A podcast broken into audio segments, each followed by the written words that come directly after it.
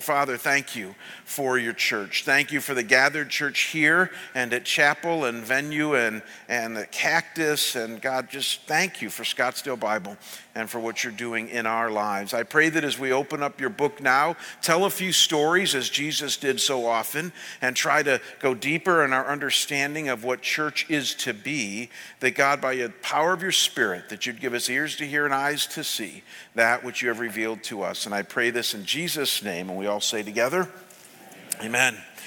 So, as you can tell, I want to do something relatively simple today, but I believe also very powerful, especially when it comes to our understanding and experience of church in the 21st century.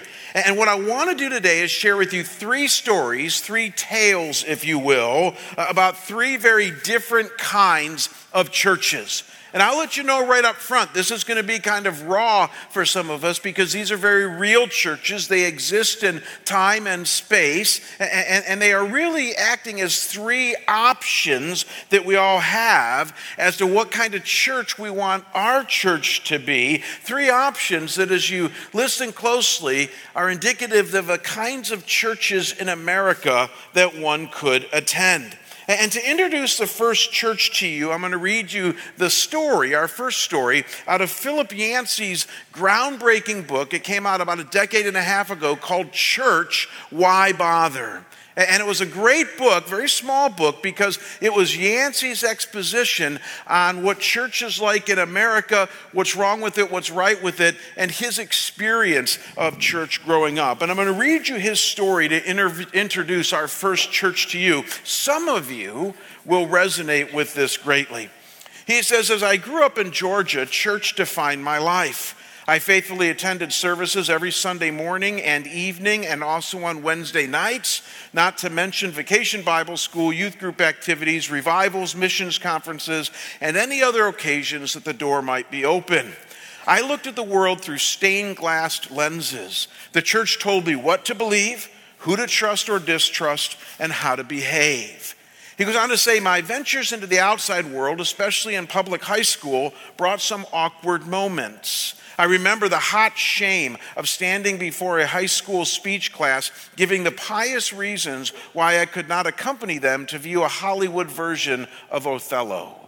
My church frowned on such activities as roller skating, it was too much like dancing, bowling, because some alleys serve liquor, going to movies, and even reading the Sunday newspaper. The church erected a thick wall of external rules to protect us from the sinful world outside. He goes on to say that all these rules are not necessarily bad. He says strict legalism pulls in the boundaries of deviance. For example, we might sneak off to a bowling alley, but we would never think of touching liquor or drugs. As he continues to describe his church experience, he says, Later, though, I came to realize that some of the rules were wholly arbitrary and some even flat out wrong. In the Deep South, racism was an integral part of the church subculture. I regularly heard from the pulpit that blacks were subhuman, ineducable, and cursed by God to be a servant race. Almost everyone in my church believed that Martin Luther King Jr. was a card carrying communist, and we cheered every time a southern sheriff hit him with a nightstick or locked him in a jail. He says they talked about grace, but my church lived by law. They spoke of love, but they showed signs of hate. Unfortunately, when I emerged from Southern fundamentalism, I cast off not just the shell of hypocrisy, but also my body of belief. He actually has a happy ending to his story. We'll talk about it as we wrap up here in a bit. He goes on to discover for himself, as some of you have done, what church can and should be. Uh, but before we get to that, folks, uh, what Yancey describes here, and these are my own words, is what I call the rigid church. That's our first story, the rigid church. You see, this is a church that's known more for its legalism and its separatism than anything else. Uh, this is the type of church, and I think you picked up on it, and some of you have even experienced this, that puts rigid and unbending structures around one's faith and demands strict obedience to these structures as a sign of salvific spirituality. It's very similar to the Pharisees of Jesus' day and what they did with the Old Testament law. These rigid churches add more rules to a book that already has a lot of rules, the Bible, and they make these rules uh, kind of the barometer of our spirituality. And you're saying, like what? Well, don't dance, don't drink, don't dress in a certain way, don't listen to certain types of music, don't read certain types of books. Do believe only certain forms of narrowly confined theologies and avoid all others. Do vote in a certain way and certainly don't vote that way. Don't attend worldly schools and do associate mainly with the already convinced. It's the rigid church. And what you need to know is that it's alive and well today. It's a church that substitutes rules for relationship when it comes to what our faith is primarily about. And before I go any further, I, need you guys to understand something because I don't want you to hear me wrong. I am not suggesting today that there is not a time for wise separation from sinful activities in this world. And certainly, I'm not suggesting that we shouldn't have a healthy, objective value system for our lives in which we make choices from. I'm not saying that. What I'm saying is, is that those things, now watch this, the Bible says is an outpouring of our faith. It's an outpouring of our relationship with Jesus. It's an outpouring of the things that matter most. They are not the core. They are not the things that you define a church by, because if you do, you're going to have a rigid church. If you're having some trouble with this today, and I know some of you might, uh, you might want to consider that this is a kind of church that is talked about very clearly in the Bible and not in positive light. When Paul the Apostle was writing to the church in Colossae, the Colossians, he says this in chapter 2, verses 16 and 17. He says, Therefore, let no one act as your judge in regard to food or drink or in respect to a festival or a new moon or a Sabbath day, things which are a mere shadow of what is to come, but the substance belongs to Christ. Now, if you don't know anything about Old Testament history, this thing is almost like Greek to you because you have no idea what he's talking about here. So let's fill in some of the gaps and understand contextually uh, what Paul is saying here because this is a very powerful passage here. He's actually covering the gamut of kind of an Old Testament sweep of all the things back then that new Christians who used to be Jews were now integrating into their faith. Now, watch this, but they were integrating them into such a way that they became the core of their newfound faith, these Old Testament laws and rules, and they were even imposing them on others in the church in Colossae. And so notice that he mentions food and drink laws. This is almost surely tied to the Nazarite vows found in Numbers 6 and Leviticus chapter 10, in which individuals who wanted to demonstrate their holiness in Old Testament times would abstain from wine and they'd grow their hair long and they'd avoid certain unclean things.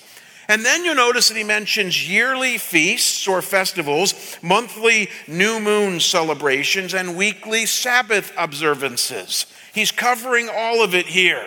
These are all things mentioned in the Old Testament. You can look them up yourselves as holy days where Israel would avoid certain things in a very rigid way as a sign of their holiness and separateness from the world around them.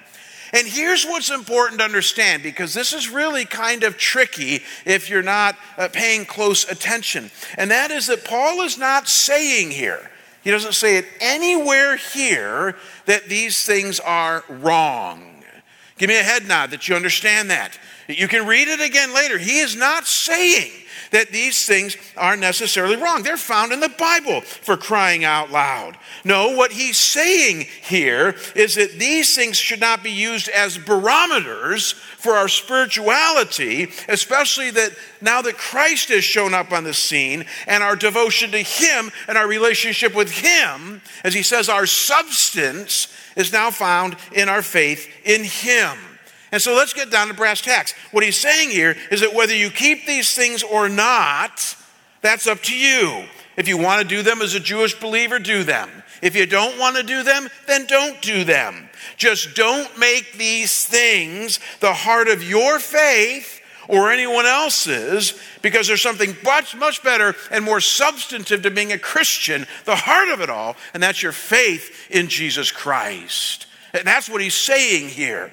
And some of you are going, well, that's a great theology lesson, but does that really happen today? And what's the answer to that? Yeah. It's really rich when he says here, you know, let no one act as your judge in regard to food or drink. I was laughing at that this week in my study because I thought, I wonder if Christians ever judge other Christians.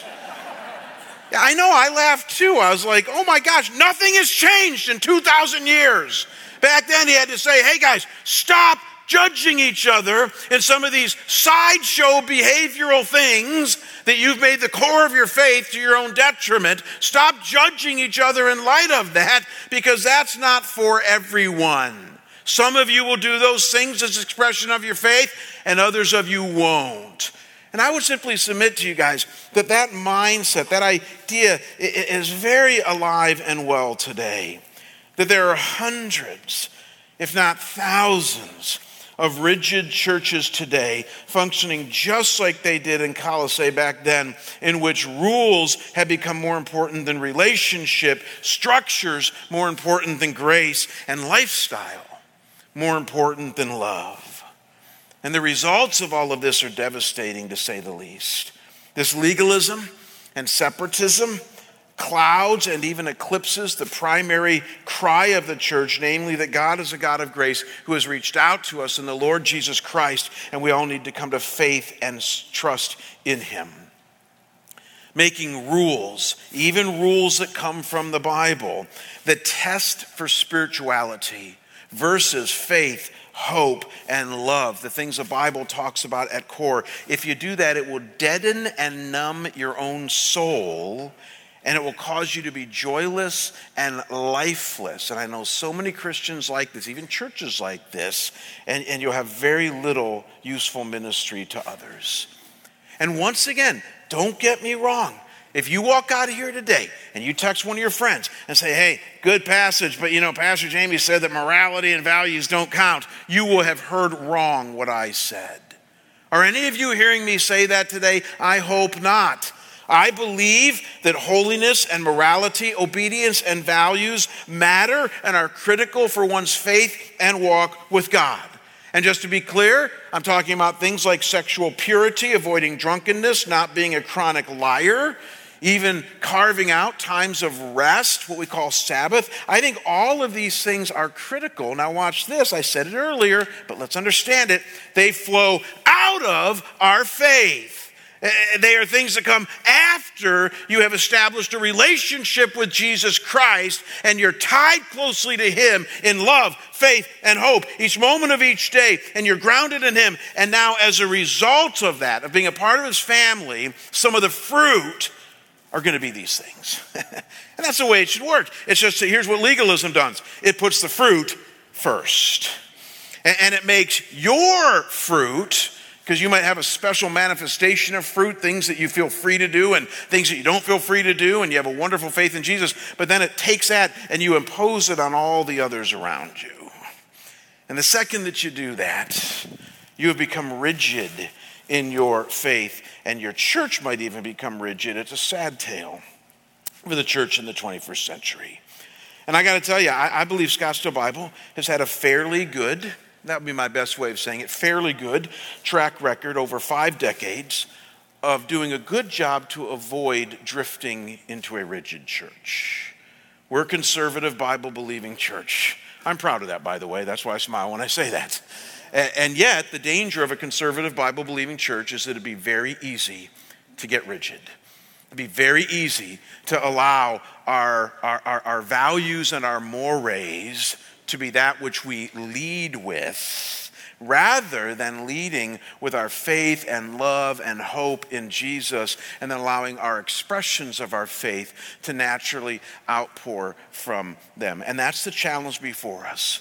I want our church to be a healing place for those who have been hurt and abused by the rigid church. I want us always to take care to not allow our personal expressions of faith in Jesus to be imposed unthinkingly on those around us. I work hard to do this every moment of every day when I interact with you guys. And I make a distinction between the way that I relate to Jesus and how you might relate to Jesus.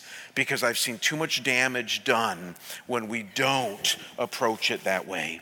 Now, before we get to the kind of church that we envision SBC continuing to become, there's a second story that I want to tell you about another church option available today. And I'm just going to warn you, the pendulum's going to swing right now. Like, you know, this is the Southern fundamentalism of the past that some of you grew up in, like Yancey, you know, that I still think we need to be careful of. Now we're going to swing to the other end of it here because the story I'm going to tell you is my experience of church growing up, kind of like Yancey had his own, I had my own.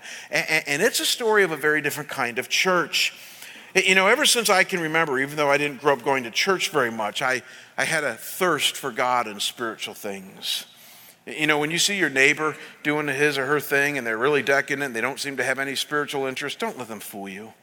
I, I didn't look like I had any spiritual interest growing up because I didn't know how to communicate it, but I did. I, I, can remember one day when I was a little boy, my, uh, this is kind of sad, but I smile saying it because it's, it's just so stupid and goofy. But I, I came home one day from dinner. We were out eating dinner as a family, which we only did once a month. Remember those days? Once a month. We'd go out to dinner, and, and we came back, and uh, the dog had gotten out of the cage and had gotten into the guinea pig cage and Wags ate my sister's guinea pig. And I, I, mean, it was a terrible night because this was back in the days of corporal punishment for animals. Sorry, Steve, but my dad went down to the basement with Wags, and I can just hear them having a discussion, and it was not a nice discussion. And and, and my sister is, is, is just distraught on the couch. You know, her guinea pig's a mess, dead. And, uh, you know, it was. So mom rushed us to bed and I can just remember laying there in bed, hearing the dog and my dad having a discussion and hearing, you know, my sister crying. And, and, and, and, and I was what, probably six years old. And I just remember praying to God. And I just said, Oh God, I pray that my sister might see her guinea pig in heaven someday. And I said, And please protect Wags from my dad. It, was the prayer of a six year old who had never really been to church, never really read the Bible, but I always had a spiritual thirst. When I was in seventh grade, I started attending a uh, church in my hometown. It was the, the biggest, most beautiful church in town. I went there because I had a crush on a seventh grade girl, and that's where she went. I went for all the wrong reasons, but I, I went out to this nice sanctuary with a big pulpit and comfortable pews and stately hymn, hymnals and a big fellowship hall. And I got to tell you, as I went to Sunday school for a few weeks and even attended big church for a few weeks in seventh grade without knowing anything about the Bible, I could tell something wasn't right with this church. Uh, for instance, in Sunday school class, there was never any Bible stories that were told. We never prayed, and there was no talk of accepting Christ. I couldn't have told you any of those things back then, but we never did any of that. Uh, uh, the Sunday school was only about civic and cultural issues. In fact, one day they brought in a, a, a, hearing impaired person, and the whole Sunday school was helping us learn about hearing impaired people. And I thought that was interesting, but it was kind of like school on steroids, you know. And I, and I thought, I know now why they call it Sunday school, because that's what it seems to be. And then when I'd visit the big church, uh, again, the sermons were really boring, but they weren't even biblically boring. I mean, it, there was just hardly any of the Bible mentioned. And then I went to the youth group, and the youth group was really fun, and we went camping and backpacking and took trips, and yet I was never taught anything spiritual in this youth group. In short, as someone who was not raised in the church but just starting to seek, I never found God, now watch this, in this Christian church because it's clearly a Christian church. At least they say that they are. I was never offered a saving relationship with him, and eventually, after a few months, I left this church in seventh grade and just went back to my secular thing. And it wouldn't be for five years later uh, till I met a man who introduced me to the gospel of Jesus Christ that I'd reignite my spirituality once again. You see, I have a very nice way of calling this church what it is. And so please feel my gentleness here. I call this the confused church. the confused church. So you got the rigid church and the confused church. And this is a church, and some of you are shocked they even exist, but this is a church that has forgotten its theological roots. It's gotten confused about what the Bible clearly says about who God is and what He is about. It's a church void of substantive and biblical truths, and hence, I would argue, void of really helping people find God, especially confused seventh graders. And though this will surprise some of you, there are thousands, tens of thousands, maybe even over a hundred thousand. I haven't done the math lately of churches like this across our country, and even many of them in the Valley of the Sun. And like the church in Colossae that we just looked at, the rigid church, what you need to know is that this church was actually prophesied about in the Bible that it would happen. Look at what Paul says in his very last letter that he wrote, 2 Timothy, writing to his protege Timothy. He says this He says, For a time will come when they, church people, will not endure sound doctrine but wanting to have their ears tickled, they will accumulate for themselves teachers in accordance to their own desires. And they will turn away their ears from the truth and will turn aside to myths. But you, Timothy, be sober in all things, endure hardship, do the work of an evangelist, fulfill your ministry. Notice two key things going on in this passage here that are really quite mind blowing. The first is that he says that a time will come when churches will not endure sound doctrine, but they want to have their ears tickled. What does he mean by sound doctrine? Here's what I would suggest this is very different from the rigid church. By not enduring sound doctrine, I would submit to you that Paul is talking about things like the resurrection of Jesus Christ the atonement of Christ on the cross, the truthfulness of the Bible as our infallible word to us, the Trinity as our understanding of the eternal God. Give me a head nod that those would be pretty important truths to any church that claims to follow Jesus. Those would be sound doctrine issues. And, and, though we're going to talk about how this plays out today in just a second here, just notch it away right now that there are churches that abandon those things. Now you're asking why? Why would a church, I mean, it's a church for crying out loud, ever abandon the core things that they believe? And that's the second thing you need to see from this passage because you're going to get it now. And hopefully you'll understand forever. And that is that they want a church that accords with their own desires and a church that will allow their ears to be tickled, saying it right here. Now, now what's that about? Here's what I think is happening there. Being a Christian back in the first century and believing the things that they did were very countercultural. They were dealing with Greece and Rome. They were dealing with a very decadent uh, state back then and a very different religious culture. And they were also battling the Jews because many of the Jews did not agree that Jesus was the Messiah.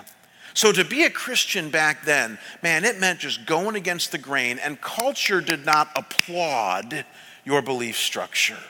And so there were some that felt immense pressure from the culture around them to change their theology just a bit to make them more acceptable within Roman and Greek culture and even with the fellow Jews.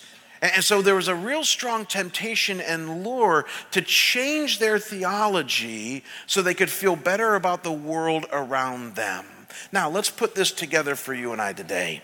Here's my question to you Is that same temptation alive for you and I today, yes or no? Yeah. And I would submit to you, and I never thought I'd say this. I never thought I'd be 54 years old, standing up on this stage and saying to you guys that it actually has gotten worse in my time and not better. See, I got saved, I've told you guys before, you know, back in the early 1980s. And, and, and you know, we tend to glorify the 80s now. I don't know why because the 80s, even though we had Reagan, the 80s were like Def Leppard and Kiss and ACDC and the Stones and massive counterculture and all of this. And that's the environment I got saved out of. And that wasn't friendly to spiritual things at all. And so now I hear people go, Oh, yeah, I'm going to go see a Def Leppard concert. Really? Really? Like you're going to put up with that crud? I got saved out of that crud. And, and so my salvation, you know, 40 years ago was, was very, very radical from the world I came out of. And yet, I think it's harder for our kids today. I think there's pressure on you and I today to cave on certain core aspects of our theology all the time. I mean, think about the world you live in. We are told daily that God creating this world is a stupid person's myth. We are told that there's no way that the stories in the Bible about miracles and God's intervention could have happened. And we're especially told that the things that Jesus said about being Lord of all and demanding absolute devotion and faith, that's very narrow minded. And probably most pointedly today, we're told that certain values of the Bible that seem to be pretty clear either need to be reinterpreted to fit the culture today or are just downright antiquated. And believe it or not, there have been plenty of churches that, in light of that, have caved. I'm being kind when I call them the confused church, but it's very real and they're, and they're very much out there. Uh, to finish my story, uh, years ago when I was pastoring back in Cleveland in my hometown, my, that church that I visited when I was in seventh grade, the big stately church in my hometown, uh, got a new pastor. And I thought this might be good. You know, the guy might change the tide and help them be less confused and what have you. And so I took him out to lunch. And, and, I think I'm a fairly likable guy, you know, so I was putting on all my charm and being nice and all this, and we're actually enjoying our lunch together. But at one point I said to him, I said, Hey, do, do you mind if I just ask you a couple of questions about your own personal theology so I can understand maybe where you're coming from? And he said, Shoot. And so I said, Well, I thought my mind, let's start easy. And I said, Well, do you believe that Jesus literally rose from the dead on the third day? Like that that's not just sort of a nice little you know analogy or word picture but he really rose from the dead. And he looked at me and he said i think something special happened on easter morning I was like, wow, okay, we're not off to a good start, but let's keep going. And so I, and so I said, um, do, do you believe on, on Good Friday, when Jesus died on a wooden cross for our sins, that he was atoning for the sins of the whole world, taking our sin upon himself? And I'll never forget this as long as the day is long, because he got very feisty with me. He leaned forward and he said, if you mean that Jesus died to appease the wrath of an angry God, of course not. I thought, I don't have any more questions for him right now. Some of you don't even can't even imagine that there would be churches out there that are doing that, but they are. Uh, there are churches that have caved in or gotten confused about the core aspects of our Christian faith. Why? Because they want to fit in with science and they want to fit in with modern philosophy. They want to fit in with ASU. Uh, they, they want to fit in with the prevailing culture around them. And don't get me wrong, you guys know me. I don't want to like pick a fight with culture. I like to be liked by people. I like to be liked by you. But at the end of the day, and I think you and I can both own this, we serve an audience of one. Amen? We do not serve our culture. We do not serve to try to have them like us or what have you. At the same time, we don't want to be combative. We want to be the church. And as we're seeing, the church is not rigid, the church is not confused. So let's wrap this thing up. What is the church?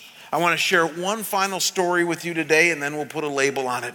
And the story I'm going to share with you right now comes right out of the Bible. It's the story of the very first Christian church. I would argue that if you and I want to understand what the church is, let's go back to the very first one that God birthed and let's learn from them. So here's the story. It's not long, it's rather short, found in Acts chapter 2, verses 41 to 47. And I'll fill in the context as we read it here. It says, So then, those who had received his word, does anybody know who he is here? Did you go to Sunday school? Peter. So, Peter is preaching on the day of Pentecost. He's preaching his very first sermon. It's not expository, by the way. So, let's just, you know, understand that. I mean, it's a, it's a topical sermon that he's giving there, but it incorporates the Word of God. And so, Peter is preaching there on the day of Pentecost. And it's such a powerful, spirit filled sermon that it says, and there were added that day 3,000 souls. Now, our best guess is there was the low 100s at that time of Christians in Jerusalem. So they had maybe 130, 140 people that were Christians at that time, and they just ballooned up to over 3,000. So what did they do? it says, And they were continually devoting themselves to the apostles' teaching and to fellowship and to the breaking of bread and to prayer. And everyone kept feeling a sense of awe, and many wonders and signs were taking place through the apostles. And all those who believed were together and had all things in common. And they began selling their property and possessions and were sharing them with all as anyone had need. And day by day, continuing with one mind in the temple and breaking bread from house to house, they were taking their meals together with gladness and sincerity of heart, praising God and having favor with all the people. And the Lord was adding to their number day by day those who were being saved. I would submit to you that there's two things going on here that flow right out of the ministry of Jesus. Do you remember what it says about Jesus when he showed up on the scene? Give me the John 1:14 quote here. It says of Jesus when he showed up on the scene that we beheld his glory. Glory is the only begotten from the Father, full of, say this with me, grace and truth. Give me the chart here now from Acts chapter 2. I think when you look closely at the story of the first century church, church, what you see is truth and grace riding tandem with each other.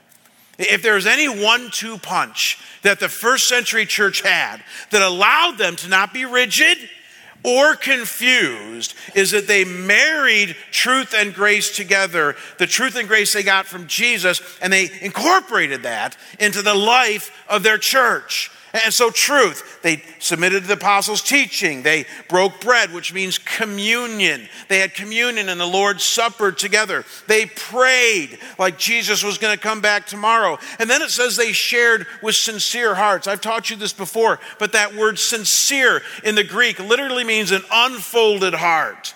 So they shared truth in love with each other. And so there's truth going on all the time in this church. They were rock solid on who Jesus was, the Holy Spirit was, the, the nature of His Word that was coming into formation at that time, and they, they overdosed on truth. But then they mixed it in greatly with grace. That word fellowship is the Greek word koinonia. It means high relationality, closeness, loving one another. They were generous to each other, giving as anyone had need. And as a result of that, people around them looked at this community and said, Whoa, we got nothing like this in the Greco Roman world. We got nothing like this, even in the temple. We need what you have. In other words, grace and truth. And I call this the transformation church. The transformation church. It's not rigid, it's not confused. It's just that God tends to transform our lives if we dare to cling to His truth and, and, and bathe it in grace. And even though that can get messy and sticky, marry those two things together and see where God leads.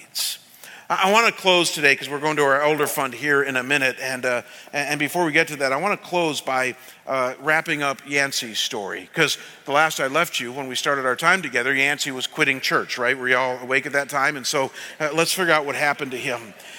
Yancey eventually ended up in Chicago as a writer, and uh, he attended a church there, an inner city church called LaSalle Street Church.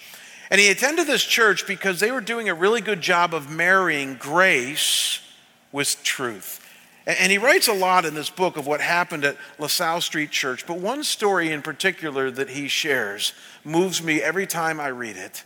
It's the story of an individual that came to that church that responded to grace mixed with truth in a way that would become indicative of what the church needs to be about. Let me read it for you. He says, I learned an enduring lesson about what grace looks like in action from my church's response to Adolphus, a young black man with a wild, angry look in his eye. Every inner city church has at least one Adolphus. He had spent some time in Vietnam. Most likely his troubles started there. He could never hold down a job for very long. His fits of rage and craziness sometimes landed him in an asylum.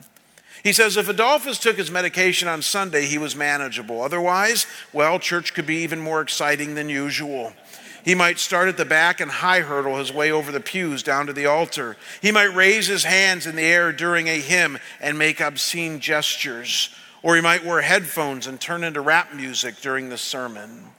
As a part of our worship, LaSalle had a time called Prayers of the People we would all stand and spontaneously various people would call out a prayer for peace in the world, for healing for the sick, for justice in the community around us. And we would all respond in unison with, Lord, hear our prayer. Adolphus soon figured out that the prayers of the people provided an ideal platform for him to air his concerns. Lord, thank you for creating Whitney Houston and her magnificent body, he prayed one morning. After a puzzled pause, a few chimed in weakly, Lord, hear our prayer. he says regular attenders came to expect the unexpected from Adolphus's prayers. Adolphus called down judgment on all the white people in the church. He even called down judgment against President George Bush, who sent troops against Iraq while people were being killed in the streets of Chicago. Adolphus had already been kicked out of three other churches. He preferred attending an integrated church because he enjoyed making white people squirm. He says a group of people in the church, including a doctor and psychiatrist, took on Adolphus as a special project. Every time he had an outburst, they pulled him aside and talked it through, using the word inappropriate a lot. Adolphus, your anger may be justified, but there are appropriate and inappropriate ways of expressing it. Praying for the pastor's house to burn down is inappropriate. Yancey says we learned that Adolphus sometimes walked the five miles to church on Sunday because, because he could not afford bus fare. Members of the congregation began to offer him rides. Some invited him over for meals. Most Christmases he spent with our assistant pastor's family. He says the day came when Adolphus asked to join the church. The elders quizzed him on his beliefs and found little by way of encouragement and decided to put him on kind of probation. He could join when he demonstrated that he understood what it meant to be a Christian, they decided, and when he learned to act appropriately around others in church. Yancey says, against all odds, Adolphus's story has a happy ending. He calmed down. He started calling people in the church when he felt the craziness coming on. He even got married. And on the third try, Adolphus was finally accepted into church membership. And then Yancey says this, and this is what moves me. He says, Grace comes to people who do not deserve it. And for me, Adolphus came to represent grace. In his entire life, no one had ever invested that kind of energy and concern in him. He had no family, no job, he had no stability. Church became for him the one stable place. It accepted him despite all he had done to earn rejection. The church did not give up on Adolphus. It gave him a second chance, a third, and a fourth. Christians who had experienced God's grace transferred it to Adolphus. And that stubborn, unquenchable grace gave me an indelible picture of what God puts up with choosing to love the likes of me. I now look for churches that exude this kind of grace. You know, I thought about Scottsdale Bible Church this week as I was preparing for our time together, and I thought, you know, we're not an inner city church, we're not LaSalle Street Church. But we do have those in our community, certainly those in our city. They're like Adolphus. I want you to listen close. I think at the end of the day, most of us are like Adolphus. I think at the end of the day, no matter how much money you have, no matter how successful you are, no matter how much you read your own press releases when you wake up every morning, at the end of the day, someday you're going to realize how lonely, sinful, and in need, especially in light of God, you really are. That's actually where the Bible wants all of us to get to, to realize our utter need that without Him and eventually without each other, we just aren't going to make it, at least spiritually and relationally.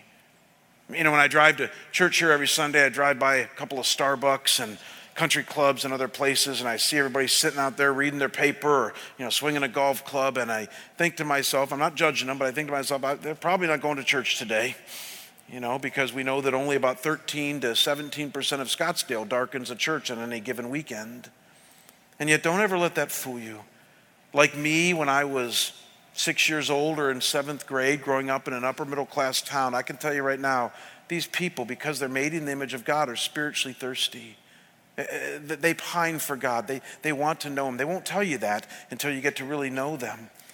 But when they go to bed and their head hits that pillow at the end of the day and they're thinking about their 401k and their investments and the next round of golf and all the things that their lives surround around, there's a part of them that also goes, Is this it?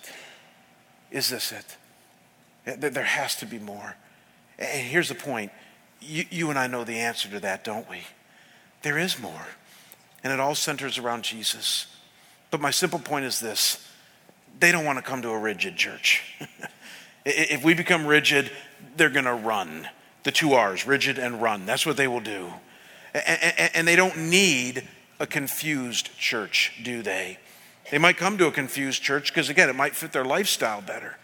But at the end of the day, it's not really going to help them. It's not going to lead them to the one who can save their very soul. They need a transformational church. They need a church that understands the delicate balance, even the congruity between grace and truth, and how those things came to us in Jesus, and we can embody them together as a church. Many of you have experienced life change in your life. Don't ever forget the call of our church, as Darryl said so well, our pastor emeritus, is not to be a country club, but a hospital. In fact, when we moved Phoenix Seminary two blocks away, Darryl now calls Phoenix Seminary a teaching hospital because it's attached to the church. And so we're teaching people how to be hospital, hospital residents uh, of the soul. And that's why our church exists. I pray regularly for you. I love you guys. I enjoy being your pastor. Let's never forget that our job is to avoid being rigid. Let's not get confused. Let's stay focused on His Word and let's stay focused on the things that matter the most faith, hope, and love, all centered around Jesus. And let's allow the Spirit to transform us. Would you bow with me and pray? God, yeah, thank you. Father, I thank you for your church. I'm just in love with the expression of the body of Christ that has so many across our nation. And God, I hope I wasn't too hard on the church today. I, I, don't want to be judgmental of other churches at all. That's your job, not mine. But Lord, we also need to recognize the pitfalls. And God, I know the hearts of many of us here at Scottsdale Bible and at the Cactus campus and the venue and chapel. We don't want to be a rigid church, we don't want to be a confused church. We want to be transformed by you. And so, God, I pray that as we continue to focus on your grace that's come to us in Jesus, your truth that He embodied, that God, you would continue to have your way with us. Use us to see lives changed for all of eternity. In Jesus' name I pray. Amen.